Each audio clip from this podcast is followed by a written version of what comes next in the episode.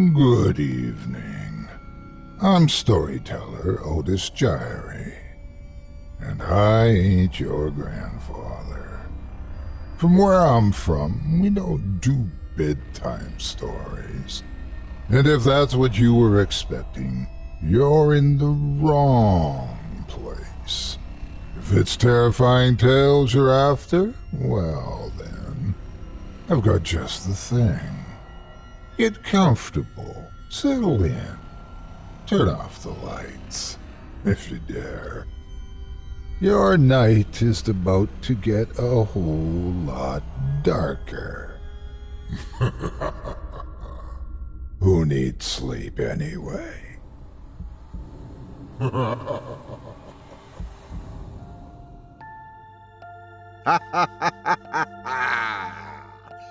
Good evening.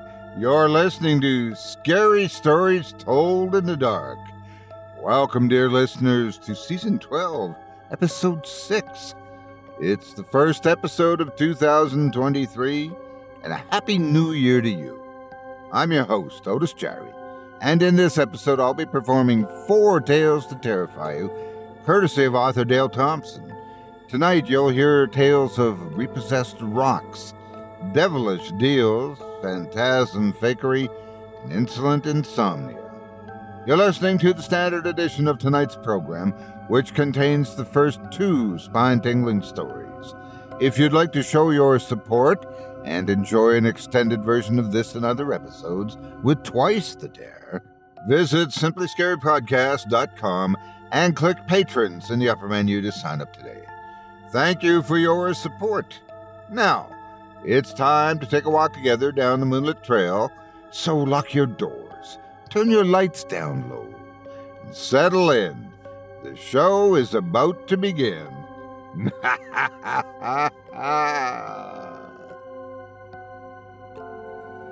Angi has made it easier than ever to connect with skilled professionals to get all your jobs projects done well. If you own a home, you know how much work it can take, whether it's everyday maintenance and repairs or making dream projects a reality.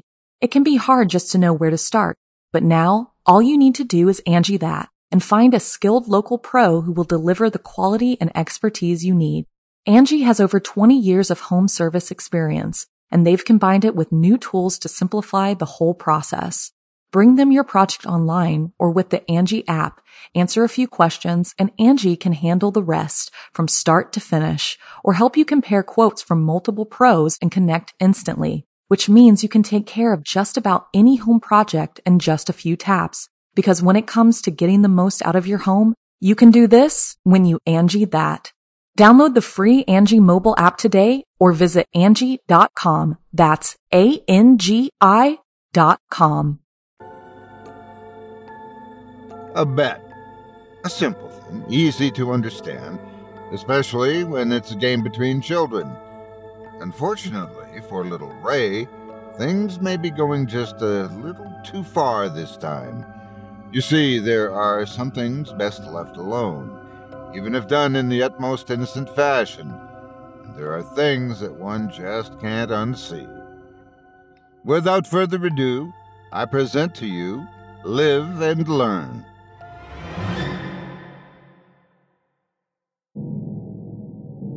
The unknown is viewed as a dark place. The absence of light can mean ignorance. Ignorance relates to mentality, but not in the academic arena. And if we're honest with ourselves, we'd admit there's nothing in the dark that is not in the light. The idea of such is chaotic, and chaos breeds panic, and panic becomes tunnel vision. Hyperopia is focus, yet focus has no peripheral vision, and thus it loses the broader picture. It crushes visional truth into something that can be easier explained by funneling it and suffocating it at the bottom. A person can be successful and remain in darkness. You can know the mysteries of the universe and never know yourself. It's about the lies we allow ourselves to believe. Some are gullible for gain, others are unknowingly fleeced and are left with nothing. Some learn from mistakes, Others repeat mistakes. Some never learn. Many will only ever know pain. The idea that some enjoy pain, as sadistic as it sounds, is an illness and not pleasure at all. Their pain is welcome to mask much deeper hurt and scars. There's desertion and abandonment, and there's no one to come sweep up the broken pieces. The person lies fractured, smashed with words, and destroyed in the humiliation. They stand alone if they can even stand at all. As transgressors, doomed for all eternity, it should come as no surprise that lists of transgressions do mount and they become too burdensome to bear. What destroys a man is his own undoing. He can see himself unraveling, yet it is so mesmerizing, so intoxicatingly hypnotic. In a moment of staggered inebriation, his vulnerabilities are revealed to the entire world. There's a sense of urgency, like a watchman on the wall. The alarm is sounded, but no one knows why. The truth is this the ringing in the ears, which everyone believed was nerve endings dying, was in fact the last of unheeded church bells fading for the last call to worship in his lifetime.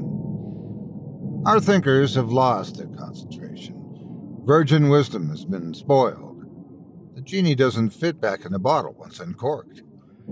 Prudence has been stripped naked in the square and in the shame exposed to every peering eye, no one comes with a garment to cover it. We're to believe the unbelievable and disbelieve the truth. Truth is now subjective and undefined. This is our world where nothing ever changes. Everything remains the same, and as we get older, we repeat it all again.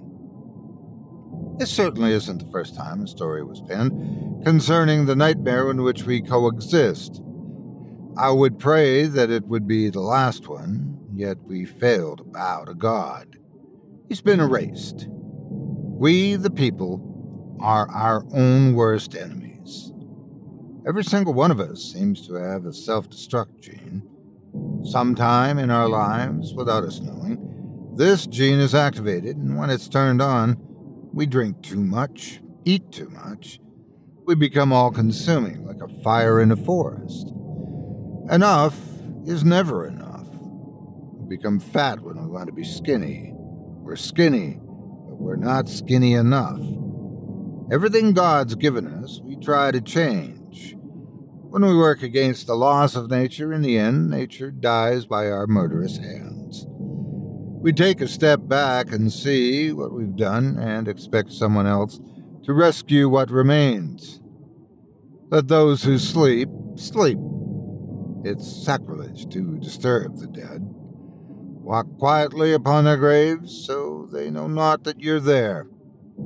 Place your flowers upon the gravestones. For one day, you too will be there. Allow not their memories to fade away. Say your piece and walk away. Reverently honor them and forget them not. Never wake the dead. Keep your youth as long as you can for it's much more resilient than what you'll eventually become. When you make a mistake, there's no sin that cannot be fixed. Make it right as quickly as you can, or something will grow from the indiscretion and devour all you know. There's time, but don't delay. On a cold autumn afternoon, most every tree is naked and bare. They've rained down the leaves, floating and spinning, bedding the earth with red, yellow, brown, and green colors of shaded death they lay.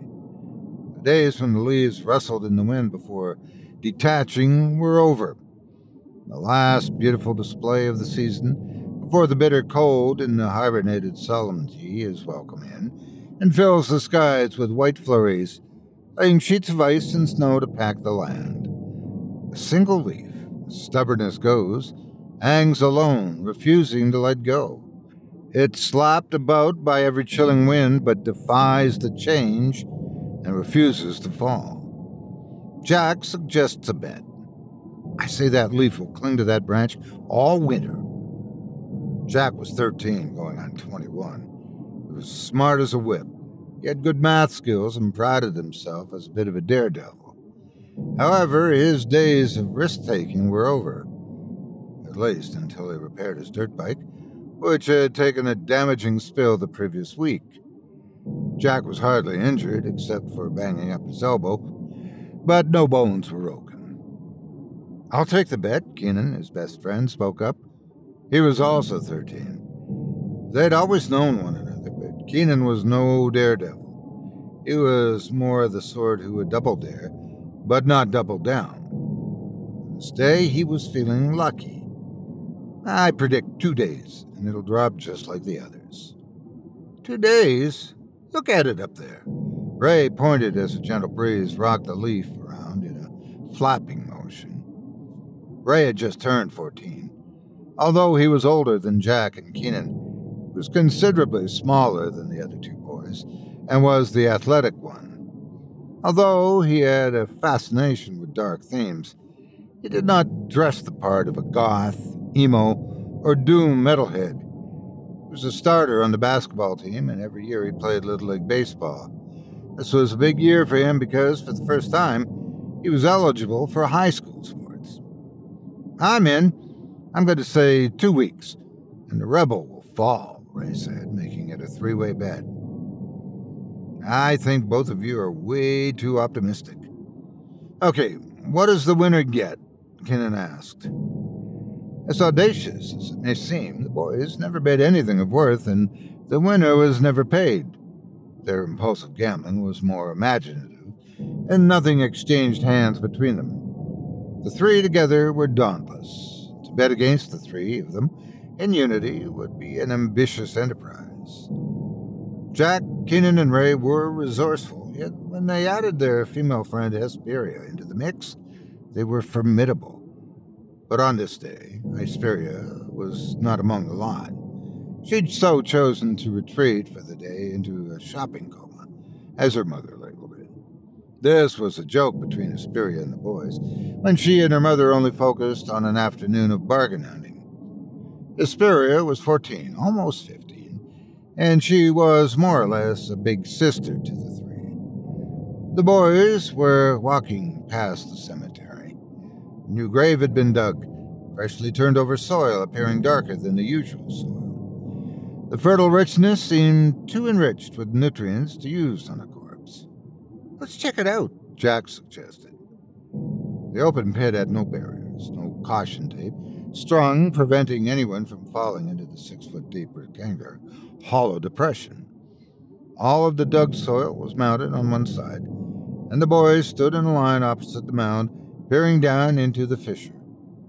Keenan, in a moment of youthful reflection, stated, Makes you wonder, huh? Ray shrugged his shoulders and asked, Wonder? About what? Keenan paused, and the words found their way to his lips. You know, death and what comes next. Very heavy subject, Ray replied. We're standing at an open grave in the middle of a cemetery, Jack reminded him. I suppose you have a point, Ray agreed. If I jump into the hole, what will you give me? Ray wondered precipitously. Give you? Keenan laughed. Why would you want to jump in there? Jack inquired with a hint of skepticism in his voice. You know, because it's there. And I've never been in a grave before, Ray answered. You can see what's down there from standing here, and as far as never being in a grave before, they usually make the reservation after you're dead, Keenan cautioned. Ignoring the common sense of his two companions, Ray revisited the question and posed it again. Come on, what'll you give me? I'll give you a hand out of the hole after you realize there's nothing down there. And it's a stupid thing to do, Jack. Good enough, Ray said, and injudiciously dropped down into the grave. Angi has made it easier than ever to connect with skilled professionals to get all your jobs projects done well. If you own a home, you know how much work it can take, whether it's everyday maintenance and repairs or making dream projects a reality.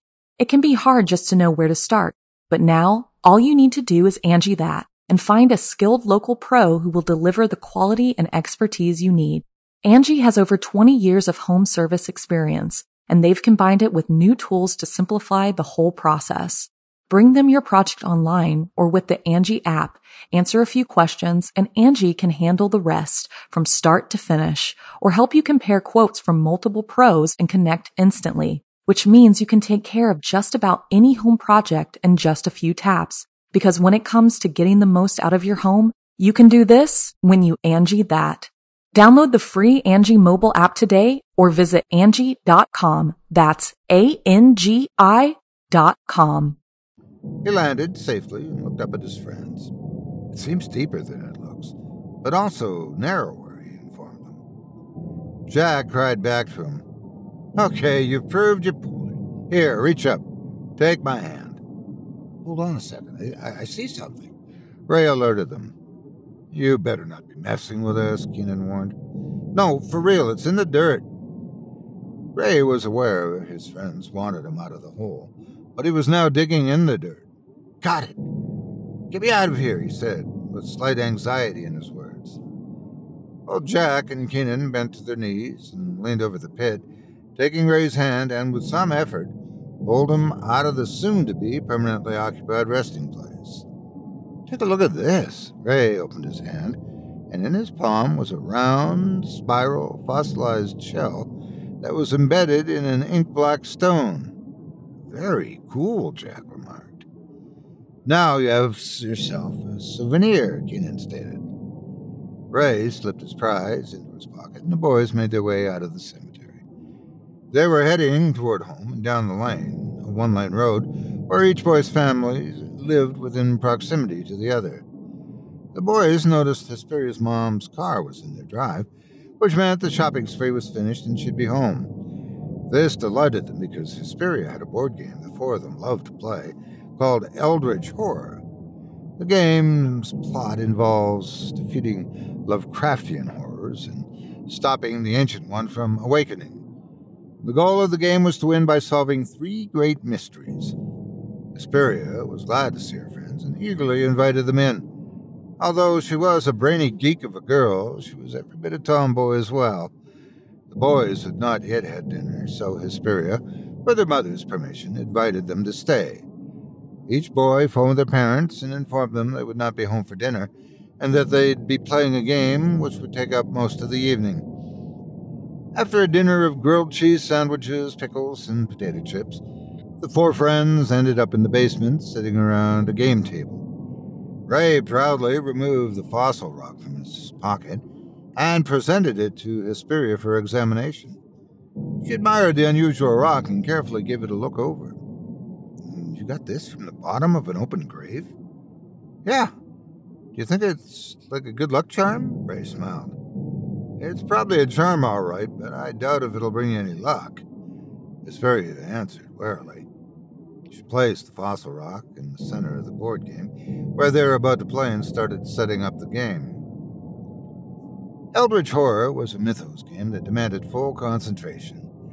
The occult phenomenon of the game and investigations that had to be conducted made it seem very real. There was also the fantasy aspect of combat encounters with monsters, trying not to be ambushed. If a player were to run out of health or sanity, they would be defeated. They played the game until, once again, Hesperia was awarded the winner. The time was late and everyone had grown tired. Leaving the table, Ray remembered his fossil rock and turned to retrieve it. It was no longer in the center of the board game, which was still fully displayed on the table. Has anyone seen my rock? Ray asked. I must have moved it, Jack said, not seeing it either. There it is. Keenan had found it three steps up on the staircase, leading out of the basement. Weird, Hesperia noted. I didn't put it there, Keenan denied. Maybe it was going back to the graveyard. Jack teased. Yeah, maybe. Ray pretended not to be moved by the event, but deep in his mind he wondered. Hesperia saw the boys to the door and watched the three of them wander off toward their homes. The street fell silent with the last light glowing in the window extinguished, and everyone was snuggled warmly in their beds. Ray slept upstairs, he had room all to himself, while his younger brothers, two of them, shared a room across the hall together. Ray was awakened abruptly by a sound unfamiliar to him. This was the early morning hours when nothing should be stirring. And the mice would be pressed together for warmth, and they would not be making a peep.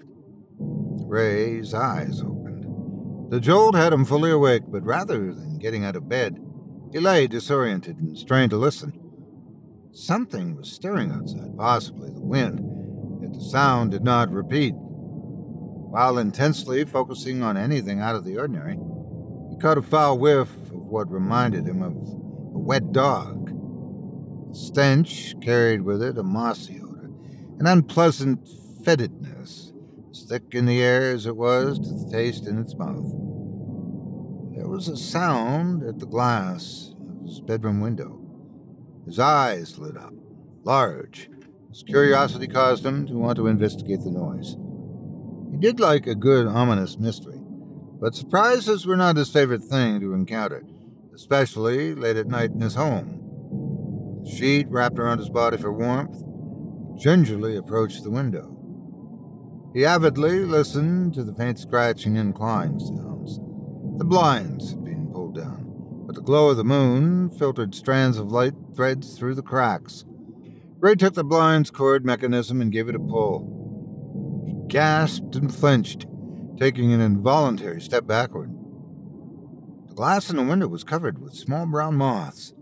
There seemed to be hundreds of them, active and alive, out in the cold of the night, climbing on one another, clinging to the window pane. Some fluttered, others had their wings wrapped around their bodies like tents, crawling insensibly. The moon's glow, full glow, highlighted the eclipse leaving Ray unhappily surprised and even more perplexed. He doubted his own senses. The animalist state threw him for a loop. He wasn't sure if he could truly believe his eyes. He turned to find a light switch, but stiffened when his eyes caught the sight of something lying in his bed. He stared at the figure, which appeared to be man sized, but was covered with a top blanket. It was everything he could do not to scream. Maybe that was what he needed to do sound the alarm, warn his family, let out that blood curdling scream. But he did none of those things. With ambitious curiosity, he inched his way toward his bed. And, as irrational as it sounds, he wanted to be sure if he had to run outside, he'd be warm. He did everything in his power not to make a sound. As he placed his hand on his coat, he felt his fossil rock in the pocket The figure in his bed somewhat stirred. Ray backed away from the bed, slipping his arms through the sleeves, and moved catlike to his bedroom door. Just as he reached the door, figure in the bed rose like a mummy from the tomb and bellowed loud enough to wake the dead. Put it back! The voice was insolent, demonic, with an echoing eeriness. Ray fingered and groped for the light switch and when the brilliant overhead light shone, wiping out the dark of the room, there was no one in his bed. His eyes immediately diverted to the window, where the moths had gathered. Was not a single moth clinging to the cold pane of glass. Yet there was something even more disturbing. There appeared a filmy, indistinct impression of a man's face with a sinister rictus grin on the outside of the glass It was a horrible face. Ray was not sleeping another wink in the room. Nothing could justify him returning upstairs, at least until it was daylight. Gone downstairs and lit the house up like Fort Knox and turned on the TV for security reasons. He decided not to wake anyone in the house. He'd had no real proof of what had occurred other than the facial impressions on his window. Ray was like a trapped little rabbit, hunted, now cornered in the bush. His heart quickened, and he expected another visitation. He watched TV the rest of the morning, mindful of every little noise from the trappings of modernity. Intrinsically, he was not a nervous boy, but the appearance of strange manifestations had pushed him to the edge. Without another unexplained event, at 8 a.m., he phoned Jack explaining to him what it had been exposed to overnight. He swore to Jack, promising it literally occurred, and he was not embellishing the events at all. Told you the rock should have stayed in the grave, all Jack said. We gotta put it back, Ray said, galvanized by the event. You have to put it back, exclaimed Jack with the emphasis on the word you. Whatever. Y'all were there with me. You gotta help me, Ray pleaded. Help you do what? Just go back and throw it in the hole, Jack advised, sounding somewhat disparaging about the whole matter. Ray phoned Keenan, but Keenan felt as Jack did. He did not want any part of a demonic rock. Desperate, knowing that returning the stone was his only vindication, Ray phoned Hesperia and was obdurate, not willing to change one word of his story. She agreed to go with him as far as the edge of the cemetery. She had a tendency, as Ray did, for the darker things, but not when the dark things became life threatening. Ray and Hesperia walked together toward the cemetery. Ray was uneasy, feeling far less indomitable uh, the closer they became. Ray made the sign of the cross, falling back on his religious upbringing. When they reached the edge of the cemetery, they were disheartened to discover the funeral for the man whose grave Ray had stolen the fossil rock from was underway. There were over a dozen mourners dressed in black, and the service had commenced. Oh, this is not good, not good at all, Hesperia stressed. You're telling me? Now what do we do? I took a lifeguard course last year, Ray. Do you want to know what I learned? Hesperia's question seemed completely off topic. Reluctantly, Ray asked, No, I don't know. Hesperia twisted her head toward Ray and answered, I learned if a person is drowning and you jump in to save them, you'd likely be drowned by the very person you're trying to save due to their panic and the erratic fight for life behavior. I'm just asking, are you panicking? Because I do not want to drown. Ray realized by his own admission he was dragging his friend into the deeper waters with him. No, no, no, no. I, I get it. I can do this. I'll wait until everyone's gone. Then I'll casually walk over and toss the rock back into the grave. That's easy enough, Ray promised. You won't need my help for that, Hesperia said. No, you can't leave. Not yet. Stay with me. I'm still spooked about that thing. You can't begin to imagine what I went through last night. Ray begged. You know, it's just your guilt manifesting itself and playing tricks on your mind for robbing the dead, don't you? Hesperia was usually always straightforward and didn't mince her words. I can't say what happened. All I know is I never want to go through anything like it again. Ray contended. The gloom of the funeral had a vile contagion that dampened Ray's spirit to the lowest foreboding degree. Colonel Paul enveloped him as he watched the solemn obsequious end and counted the mourners as they walked away one by one. Ray saw no way to circumvent his approach. He had to walk straight ahead, not deviate, not be afraid. It was a simple task. Even a two year old could do it.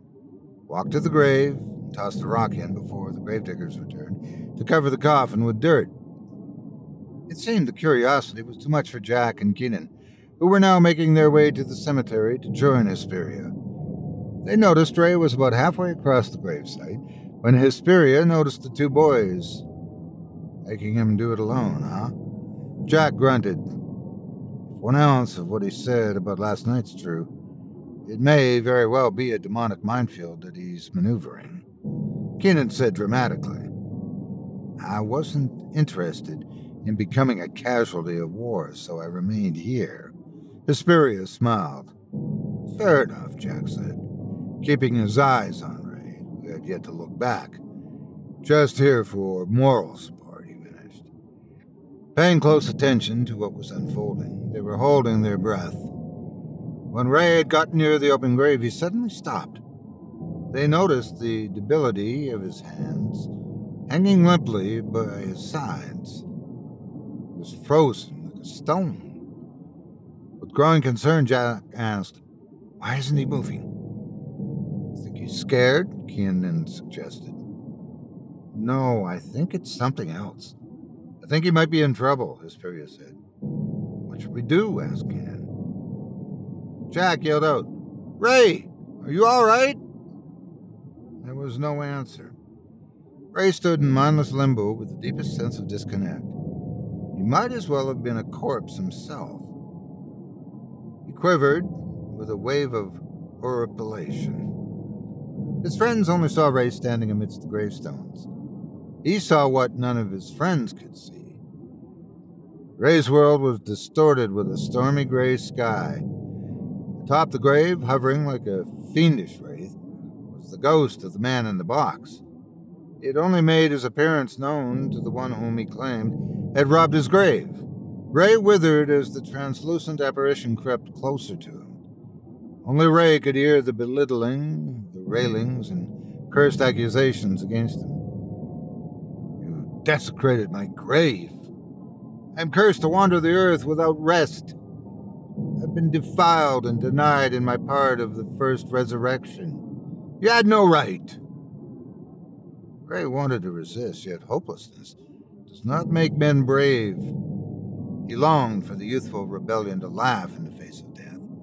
Yet, confronted with such appalling insecurities mingled with the awful chill up his spine, his brain knew nothing, had no struggle in his being. He had gone numb. His body was in impalpable shock, emotionally bankrupt. He was no more than a stone himself, dead weight, a statue as unassuming as a yard gnome. What Ray was unaware of was the bravery of his friends, who decided to carry out a rescue mission and were coming full force to aid him. They did not understand what diabolical forces were manipulating their young friend. Ray had never considered his own mortality. He was far too young to consider such an adult thing. He did not know what death smelled like, if it had an odor at all. Yet he could smell a sickening sweet, resinous odor. It was a smell he was not familiar with. It had a rancidity that burned his nose and caused his eyes to water. He fought riotous emotions with his mind. His body would not respond. The wraith made a circle around Ray and hissed with intense hostility. You have something of mine. It belongs to me. Now you belong to me. The circle that the wraith had made seemed to be a type of invisible lariat. It wrapped around Ray's rigid body and bound him like an Egyptian mummy. He absorbed several hard blows to the stomach by an unseen fist, and all the air gushed from his lungs. The construction became more severe. Ray was without breath. He felt elongated, dagger like fingernails probing his face. The slicing of his flesh came next. The knives were penetrating, cutting, and his back opened. It was exposed as the evil spirit raked its hooked talons down Ray's spinal cord. Ray's color left his body as the darkness seeped in through the opening. Like cold syrup, the black was evolving. Ray was in a levitated upright posture and drifted toward the yawning grave. Ray was caught in a swirling, choking flood of apprehension. The rotten and the diseased awaited him in the decaying burial world. Nothing could be preserved forever. Nothing retained its form or composition. All succumbed to the dirt, returning to where these mortal frames were borrowed from. Death was life ceased. Sunshine was replaced by darkness. Composition Skin turned brown, then black. The beetle, the worm, bacteria, fungi, mites, ants, all things nocturnal came to feed on the sticky, the dry, gory slime. Death was a lonesome door whose depths are unfathomable. It had no color, it was obscene and cold. The disintegration had dripped like a leaky tap. The substance of a body feeding ravenous open mouths beneath. The dead are forever hungry, their appetites never quenched, so they dine on the dead. The dead feed the dead, none can eat the dead flesh without choking. Every bite is choked down, never satisfying. As the darkness flooded Ray's mind, absorbing the light, he sensed he was being touched by the physical world. Understanding little but aware, in the event the darkness swallowed him whole, he could not escape and would be digested slowly throughout eternity. The thought of this was too unpleasant. Was something he needed to eradicate from his thoughts. He seemed to be in a tug of war being pulled and jerked from every side. The Wraith resisted with demonic fury, the disembodied person refusing to give up. Ray heard his friends calling his name. This was encouraging, yet he felt helpless in his own rescue. His greatest fears were imagined. He saw through the veil into the abyss, and what he saw was indescribably ghastly.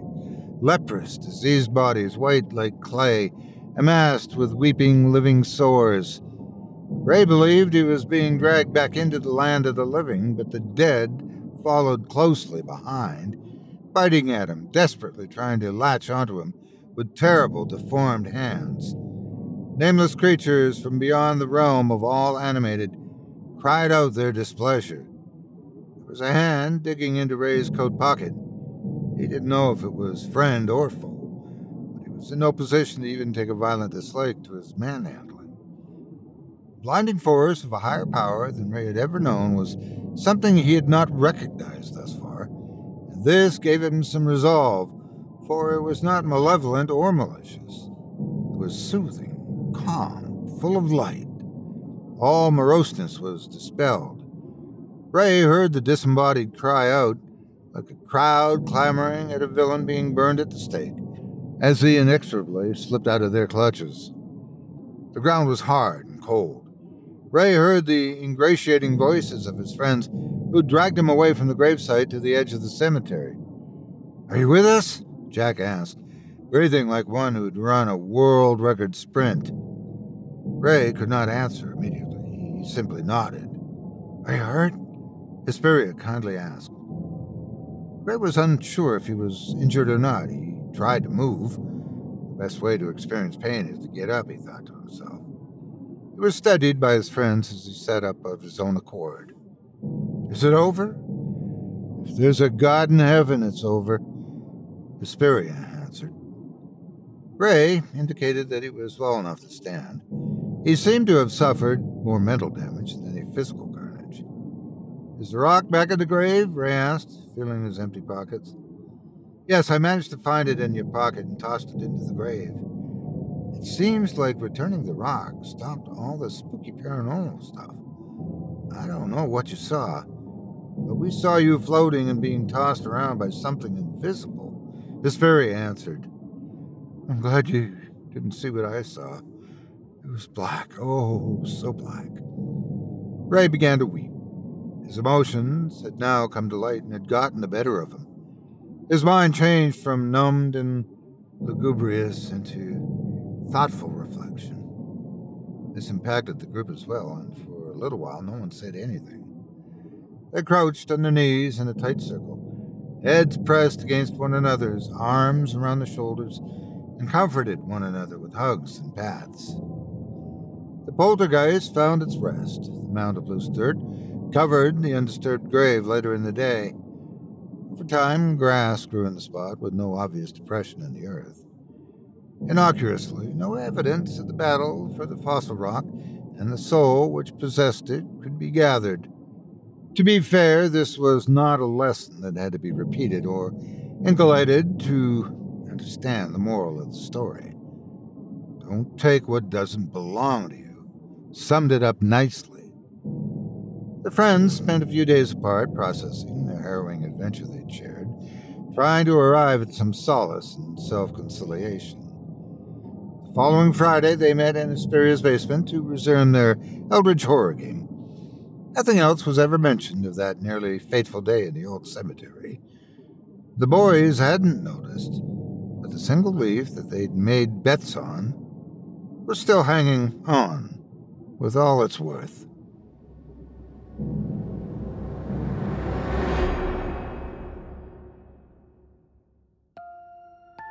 I hope you enjoyed Live and Learn by Dale Thompson as performed by yours truly. If you enjoyed that tale and would love to read more from tonight's very talented feature author, you can help support him by visiting simplyscarypodcast.com slash Thompson. That's simply scarypodcast.com slash T H O M P S O N. You can mainly find him hanging around his YouTube channel, the official Dale Thompson channel, filled with music and other offbeat wonders, or check out his prolific and growing collection of stories. If you do decide to stop by the profile, please give him a kind word and let him know you heard about him here on this show and that Otis sent you. It would mean a lot to me. Thanks again for your support of this program and of tonight's featured author. While some might think that that rock was best left alone, I guess it depends on what your definition of fun might be. I know of at least two people who'd love to play around with that rock and see what happens next. Or at least, two people I would love to see play with that rock. But maybe you're lucky. Death seems a long ways off. You're in good health, good spirits, reclining, and looking forward to the new year with hope and excitement in your heart. And thankfully, you're not like the man in our next story. Whatever he's got, it's catching, and it's not something anyone would want. If there's one thing about laying down and rotting away in one's own virtual prison, there's always the chance for a visitor. This one has something he desperately wants. Without further ado, I present to you The Promise of the Imp.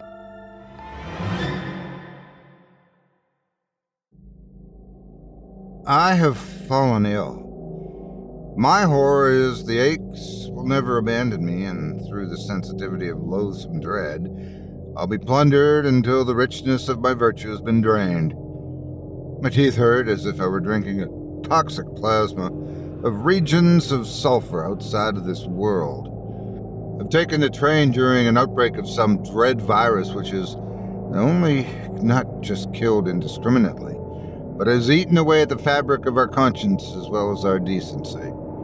This foul disease is no better than a blood sucking leech, sent to drain the life from old and young alike.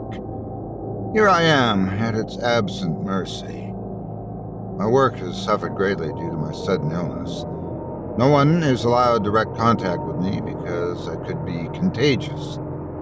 I would give anything for a simple human embrace.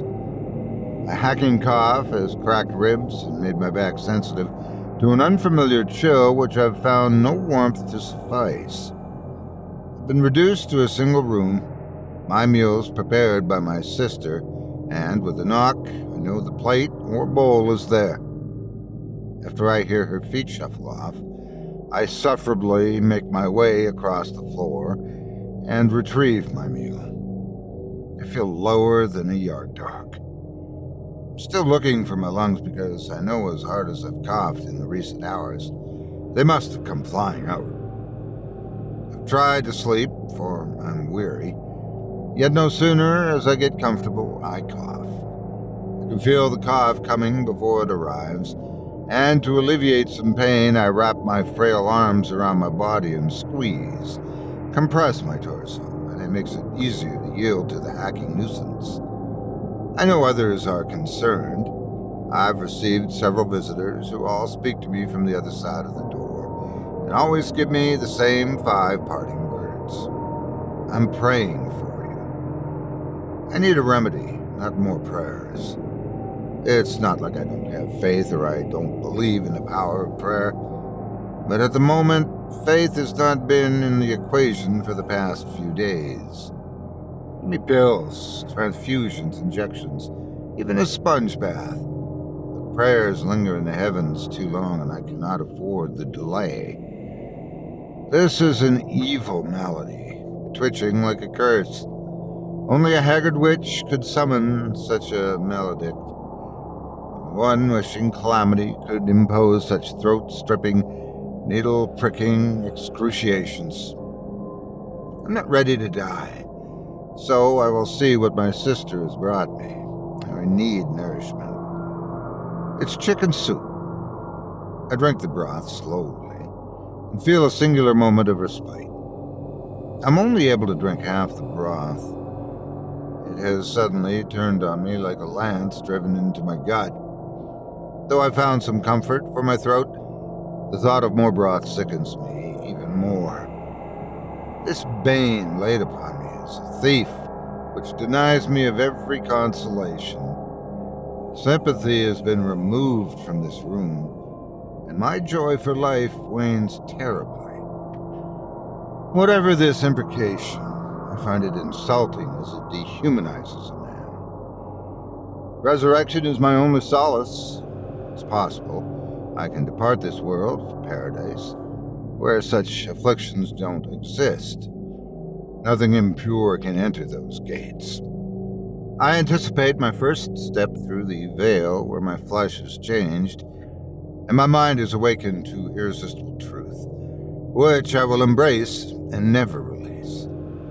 I've placed my feeble head upon my pillow. The sheets are becoming stale. I have no replacements, and my pillowcase is encrusted with residue from me falling apart. My fevered, weakened body lies exhausted, and my mind thinks the worst. I will be an easy hoist downward, for I'm gaunt as a skeleton, and as emaciated as one suffering anorexia. I admire my purple veins, for I've never seen them bulge like this I'd seen those giant wormy veins like this before I fell ill, I would have thought they were the most grotesque display I'd ever witnessed. Yet now I see their beauty. I swear I feel the shadows of the room lying in the hollows of my cheeks. They feel heavy, sometimes like cold and compressed. My eyes won't stop draining. I know my eyes are swollen, red, tearful, yet it is from the severe malaise, just another symptom of this ethereal hoax cast upon me. Now, I wish my sister had remembered the newspaper. At least I could see if I'd made the obituaries yet. She's a darling of a girl, younger than I and full of joy and life. She has a bright future ahead if she stays out of public places where diseases fornicate and leave their grimy residue upon handrails, doorknobs, countertops. And whatever she does, she must never take the train again. The train is a sealed test tube of human decay. They all should be decommissioned. If I survive this, I will be far more cautious while out in public if I afford myself such a luxury to enter the world of nasty humans with their liquid forms oozing something from their salty pores constantly. I slept a short while, but something gave me a rude awakening. At least I awoke. I heard something walking. It sounded like bare feet on my wooden bedroom floor. Have I come to the point of true delirium, paranoia, and hallucinations? I pray not. But the unmistakable footfalls were audible, or at least I convinced myself they were real noises. Maybe I was merely longing for companionship and wished an apparition to my bedside for needed comfort. I can't say one way or the other The current of cold air convinced me I was withering away to nothing.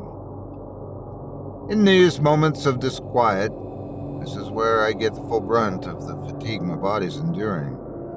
The room becomes eerily silent, and all I hear is my body fading away. Maybe I'll ask my sister to bring me some homemade baked bread, dripping with butter.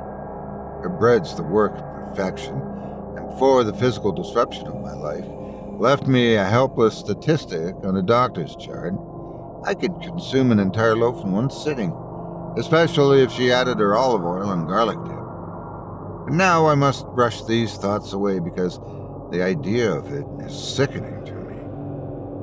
If anyone had tried to convince me a year ago I would reject buttered bread hot from the oven, I would have thought such a suggestion to be deplorable. Yet, in my decrepit condition, it is repulsive to my palate. I'm unable to think of anything worse than where I am now. I'm a prisoner in my own home. I'm deathly sick, no treatment except chicken broth. I have no human contact. I was told uh, early on by the original doctor to open my window to allow fresh air in. Recently, when the doctor did come to visit and record my condition, he advised me to keep the windows sealed for fear I might provoke pneumonia. In such case, it would lead to a grave situation. I must fight the ever haunting delirium. If I permit myself to entertain the tremens, it'll be the end of me. But I have no choice but to keep my right mind. I slept once more. According to my side dresser clock, I slept four hours, which is more than I've rested in many days. Although I remain alone in my quarantine, I cannot help but be suspicious, for I had a creeping sensation. I must ask myself the question Has someone watched me while I slept? Call me paranoid, but I would swear there was a felt presence near, which has compounded my already turbulent confusion with oppressive anxiety. Depression has befriended me, and I believe, as a bosom companion, it will walk beside me until journey's end. My intuition is seldom wrong. I've dismissed depression as a cause for my provocation. The attributing factors are not of this tangible sort. There remains a propensity, though primitive, that I could be in suffering my existence to escape some hidden necessity that negates all probability of getting well again. I'm fully awake senses are tender like a reed, my heart affable to receive. There it is again footfalls on my bedroom floor. An unnatural, pervading darkness permeated every corner of the room. Struggling, as I must, slid my legs out over the side of the bed and pushed myself up into a sitting position. I could hardly believe my own eyes.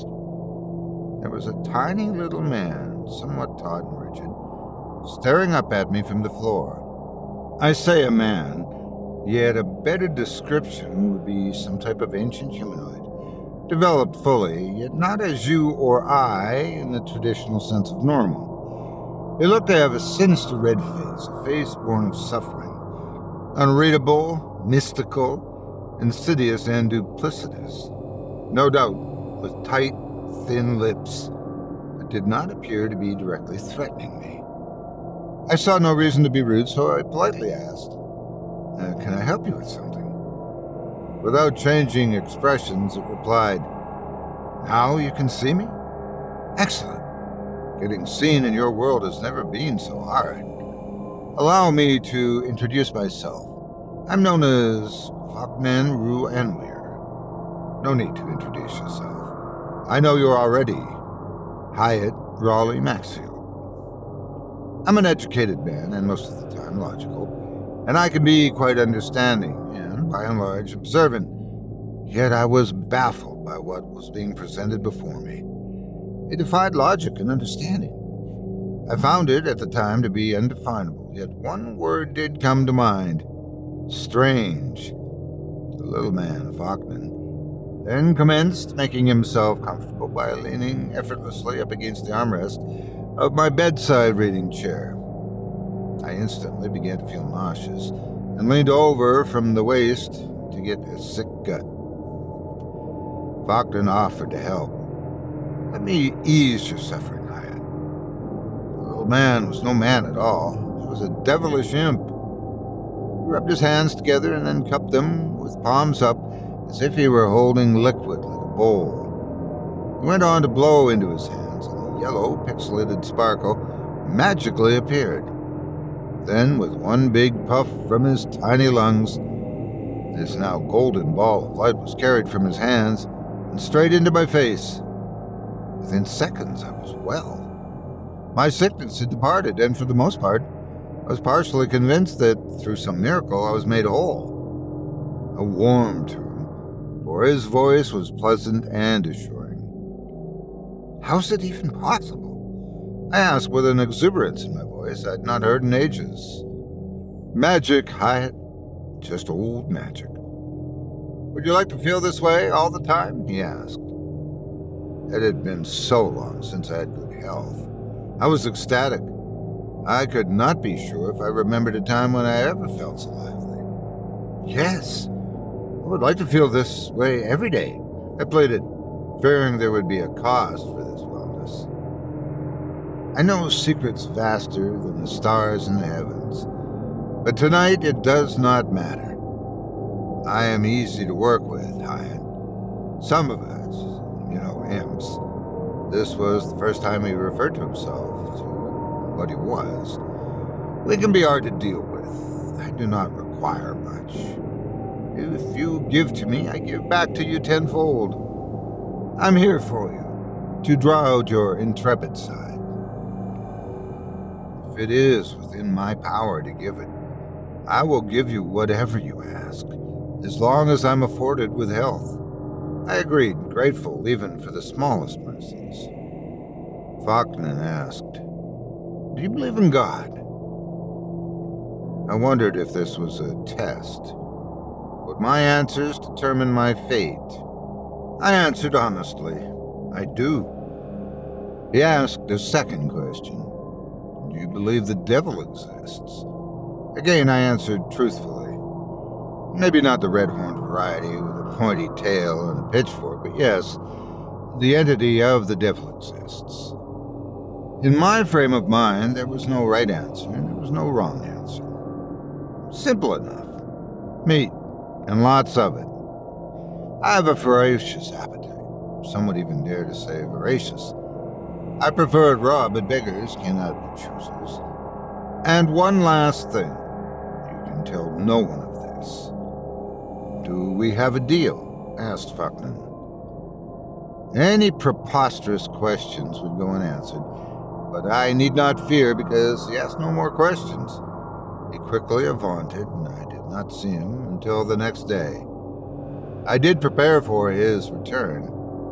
I could not be sure if my answers sufficed, but this little man was coming back to make me whole. I wanted to prove to him I was solid, a man of my word. I called out to my sister and insisted I needed meat. My sister questioned me about my intent with the meat because it was a peculiar request from a man who could barely sip soup. I explained in no uncertain terms I needed my strength, and the protein would accelerate my healing process. I instructed her not to go to a lot of trouble in preparation. The rawer, the better. Falkner returned the following days, and his eyes lit up like a small child who first sees the presents under the Christmas tree. I had a couple of bloody steaks waiting for him, along with a small pork roast. Without a word, the fiendish little glutton stuffed his face full of the meat, swelling his belly like a balloon. He sat back and belched rudely and then spoke. You must overlook my manners. You do not have to forgive them because it is what I am. I'm indebted to you, as I'm indebted to my Creator, who was pleased with me, creating a desire of elementing hunger in me which motivates my amativeness drives my faculties to inconceivable thoughts. Glad you're pleased. Now, for our arrangement and for my health. What must I do to remain well? I had to ask because I felt too good to fall back into the pit of despair which I'd been delivered from. You need not do anything other than our original agreement. You provide me with meat, and when I come, I will christen you with health and well being, Bogdan reiterated. How often will you visit me? I cannot know the frequency of my visits, yet I will leave you with this gift, and it will remain until I return. There is one stipulation, other than keeping this a secret from anyone, and that is you will still not be permitted outside of this room. My magic is stationary and does not distance well. Very unfortunate to hear. Yet I was willing to remain a prisoner if I never felt sick again. Falkner left me alone again, and I entered a substantive mood where I meditated and considered my life. I'd been in convalescent state for so long my mind had lost its ability to think, to concentrate, even to reason. Now, with the gift of good health, I could meditate, read, contemplate clearly. The horror of my condition had been set aside, and I relished in the newfound vitality. Fachten said nothing about opening the window, and for the first time in many days, I opened the window wide and stood, arms out by my side, head tilted back, absorbing the light winter's breeze which had stirred. The brisk richness of the cold was a warm welcome, a contradiction to the stifling, stuffy room, shrinking daily, holding me prisoner. Two days passed before Fachten returned. He entered the usual. Suddenly, he was simply there. I paused and greeted him. If you do not mind me asking, where do you go when you leave me? No mind at all, he partially answered, as he consumed the last of the pork chops I had my sister deliver to my room. I go to a devilish place. I go where the dead are buried. Hades is a domain I'm citizen of. So you live among hellfire? My mind can only picture anguish in the place of lichen stained stones, rotting bodies, toppled tombstones, draped with gray gossamer netting, chipped, cracked, and broken. Black gulfs of open graves where the tormented dead cry out day and night. There's no natural light in our outer darkness. Light comes from the fires we create.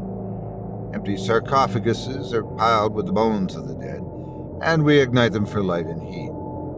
The inscriptions of those who had lain in those concrete death chambers are removed, and we are not allowed to remember the names. It's no grief on our part.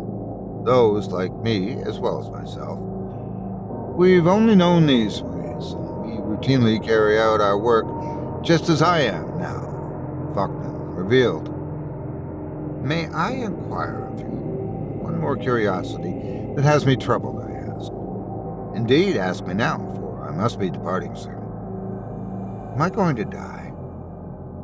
Fachten obviously had not expected such a poignant question.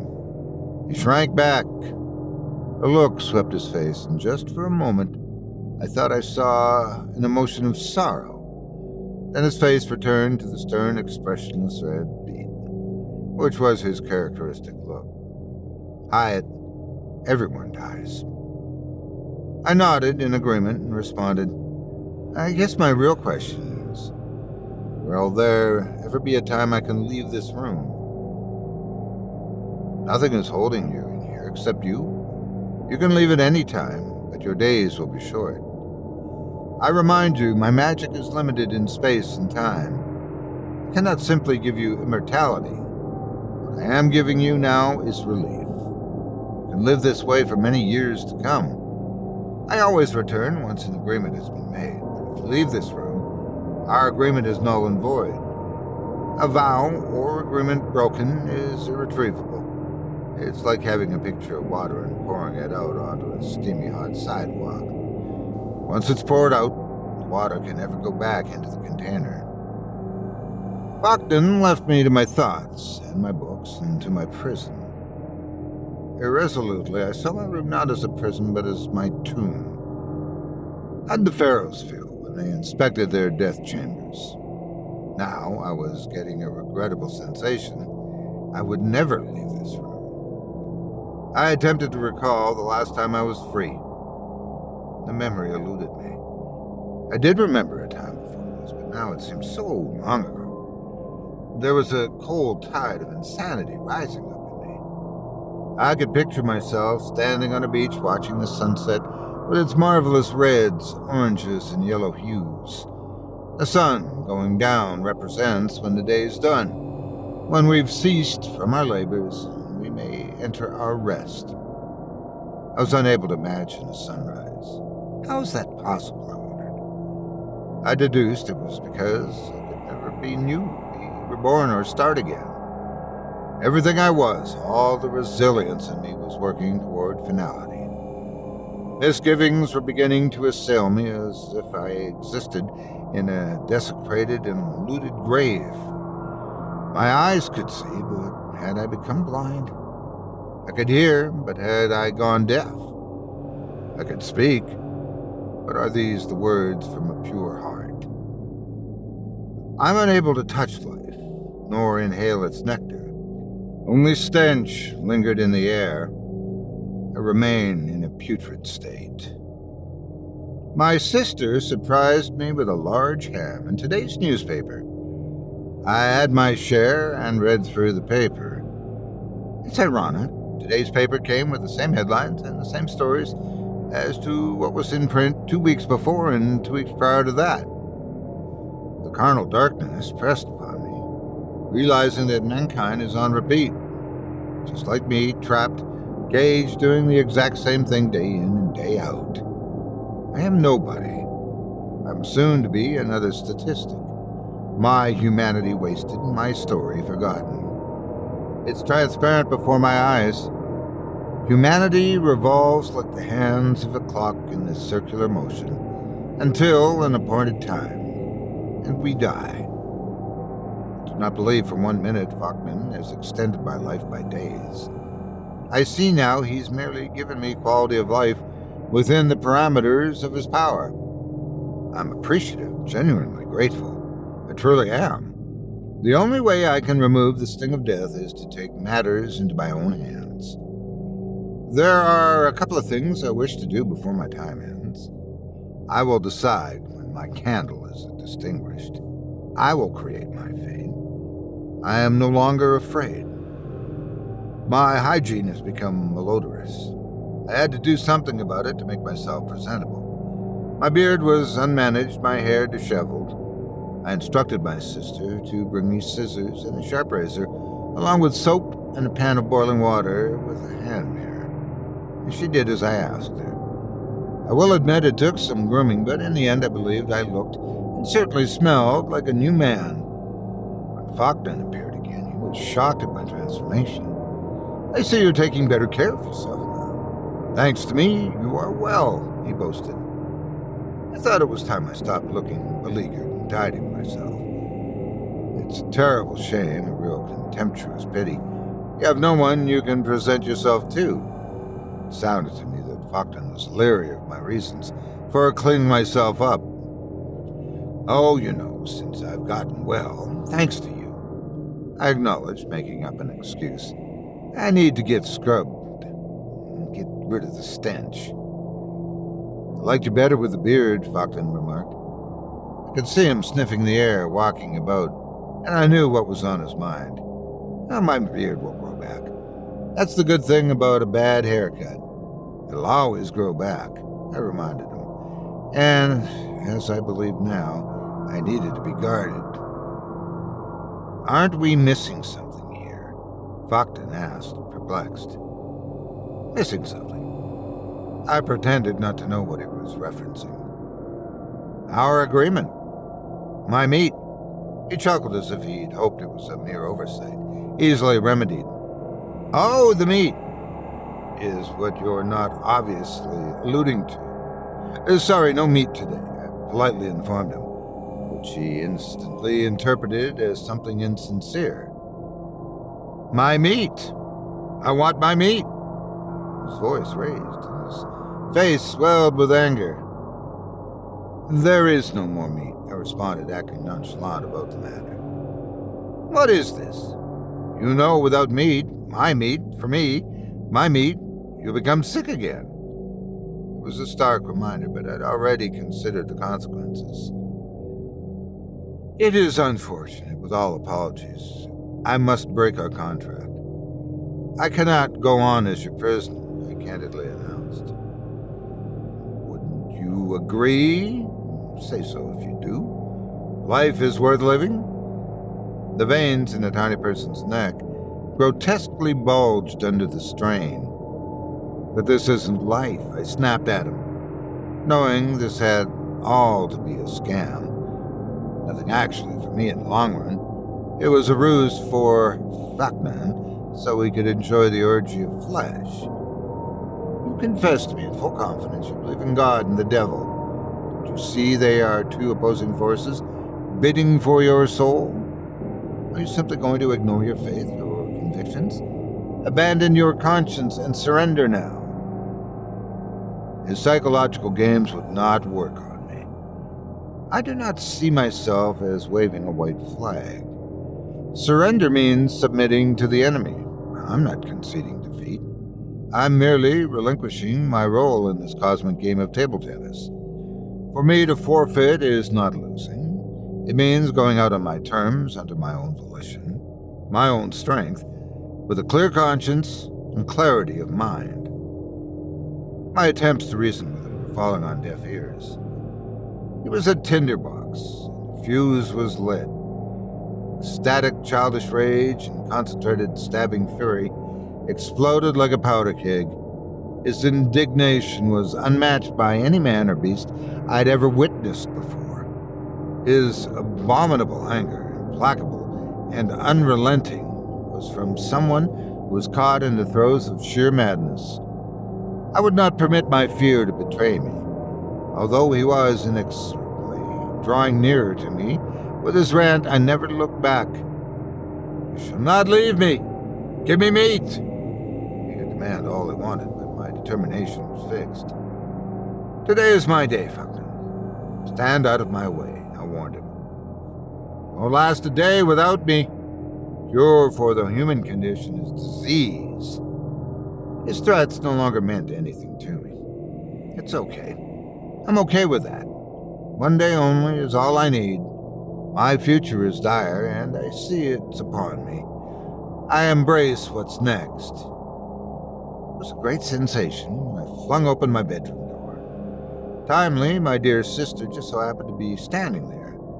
I embraced her with a brotherly passion and kissed her cheek. One last look into her precious, loving eyes, and I was satisfied. At least she did not have to see me in my former death throes. I was going to live whatever portion of life remained, regardless of how little was left. Vogden's shrill warnings and threats quickly faded. I had double crossed the devil. Maybe I had hell to pay later. But not on this day. This day was all mine.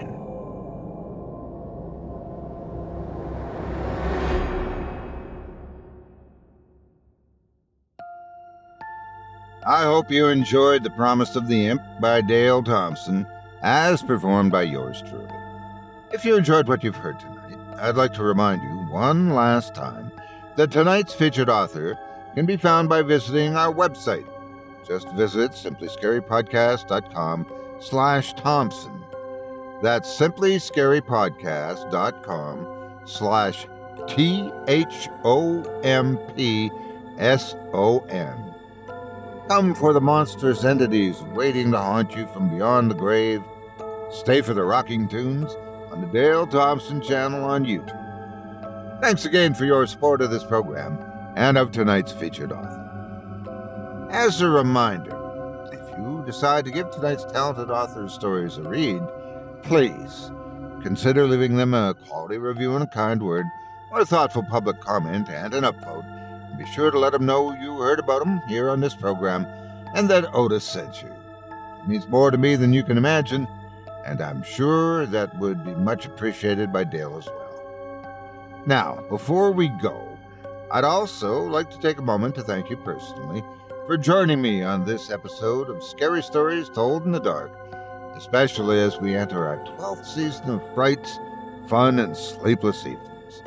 We have more planned for you in the next season so stay tuned as we weave in and out stories of ghouls, ghosts, monstrosities, tortured psyches, and even the occasional madman or two. If you enjoyed what you've heard on today's program, please take a moment to stop by our iTunes page or wherever else you listen to your favorite podcasts and leave a five star review and a kind word. It makes a huge difference and would mean a lot. If you'd like to hear a premium extended edition of tonight's and all of our other episodes featuring Twice the Terror, visit simplyscarypodcast.com today and click the patrons link in the menu at the top of the screen. You'll find yourself at chillingtalesfordarknights.com, where you can purchase season passes for this podcast and our other quality storytelling programs, or become a patron for as little as five bucks a month access to our entire audio archive dating back to 2012, all of it ad free. If you happen to use Facebook, Twitter, Instagram, or YouTube, you can follow and subscribe to Chilling Tales for Dark Nights there, where you'll get all of our latest updates and new releases and have the chance to interact with us each and every week. You can subscribe to me on the YouTube as well at the Otis Jiry channel, where you'll find releases of my series, Horror story time dating back to 2014. And you can find me on Facebook, Twitter, and Instagram too. Just search for Otis Jiry. Until next week, stay spooky. Get some sleep if you can.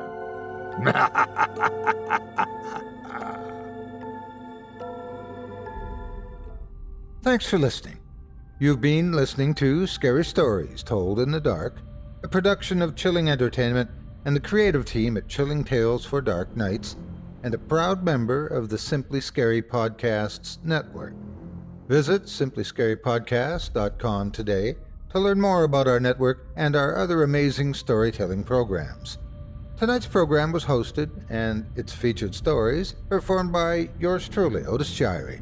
Selected stories have been adapted with the kind permission of their respective authors. Original music provided by Luke Hodgkinson and Jesse Cornett. Sound design and final mixing and mastering provided by executive producer and director Craig Groshek. Program's artwork and logo by David Romero. If you're looking for some fresh tales on a daily basis while waiting for the next podcast, check out my YouTube channel, the Otis Jiry channel, and my extensive collection of narrated tales there. Simply search on YouTube by my name and you'll find me. And don't forget to subscribe and press the bell notification icon to get my latest releases. Got a scary tale of your own that you'd like performed? I take submissions. Email it to me today at otis at simplyscarypodcast.com to have your terrifying tome considered for production in a future episode of this show. That's O T I S at simplyscarypodcast.com. If you've enjoyed what you heard on tonight's program and are joining us on your favorite podcast app, subscribe to us to be sure you never miss an episode and leave a five star review and a comment. Your feedback means a lot to me. You can also follow Chilling Tales for Dark Nights and yours truly on Facebook to connect anytime and get the latest updates on this and other programs and my channel. If you're listening on the Chilling Tales for Dark Nights YouTube channel, do us a favor and hit the subscribe button and the bell notification icon for CTFDN as well to get more spooky tales from me and the crew and another episode of this program each and every Wednesday. And don't forget to hit that thumbs up button to tell us how we're doing and leave a kind word or a request. And don't forget to visit us at chillingtalesfordarknights.com and consider supporting the team by becoming a patron. In addition to helping us out, you'll get exclusive access to our audio archive and ad free downloads of all your favorite stories, including those you've heard on this program. As for me, I'll be back next Wednesday with more terrifying tales to keep you up all night. But that's all right. Who needs sleep anyway?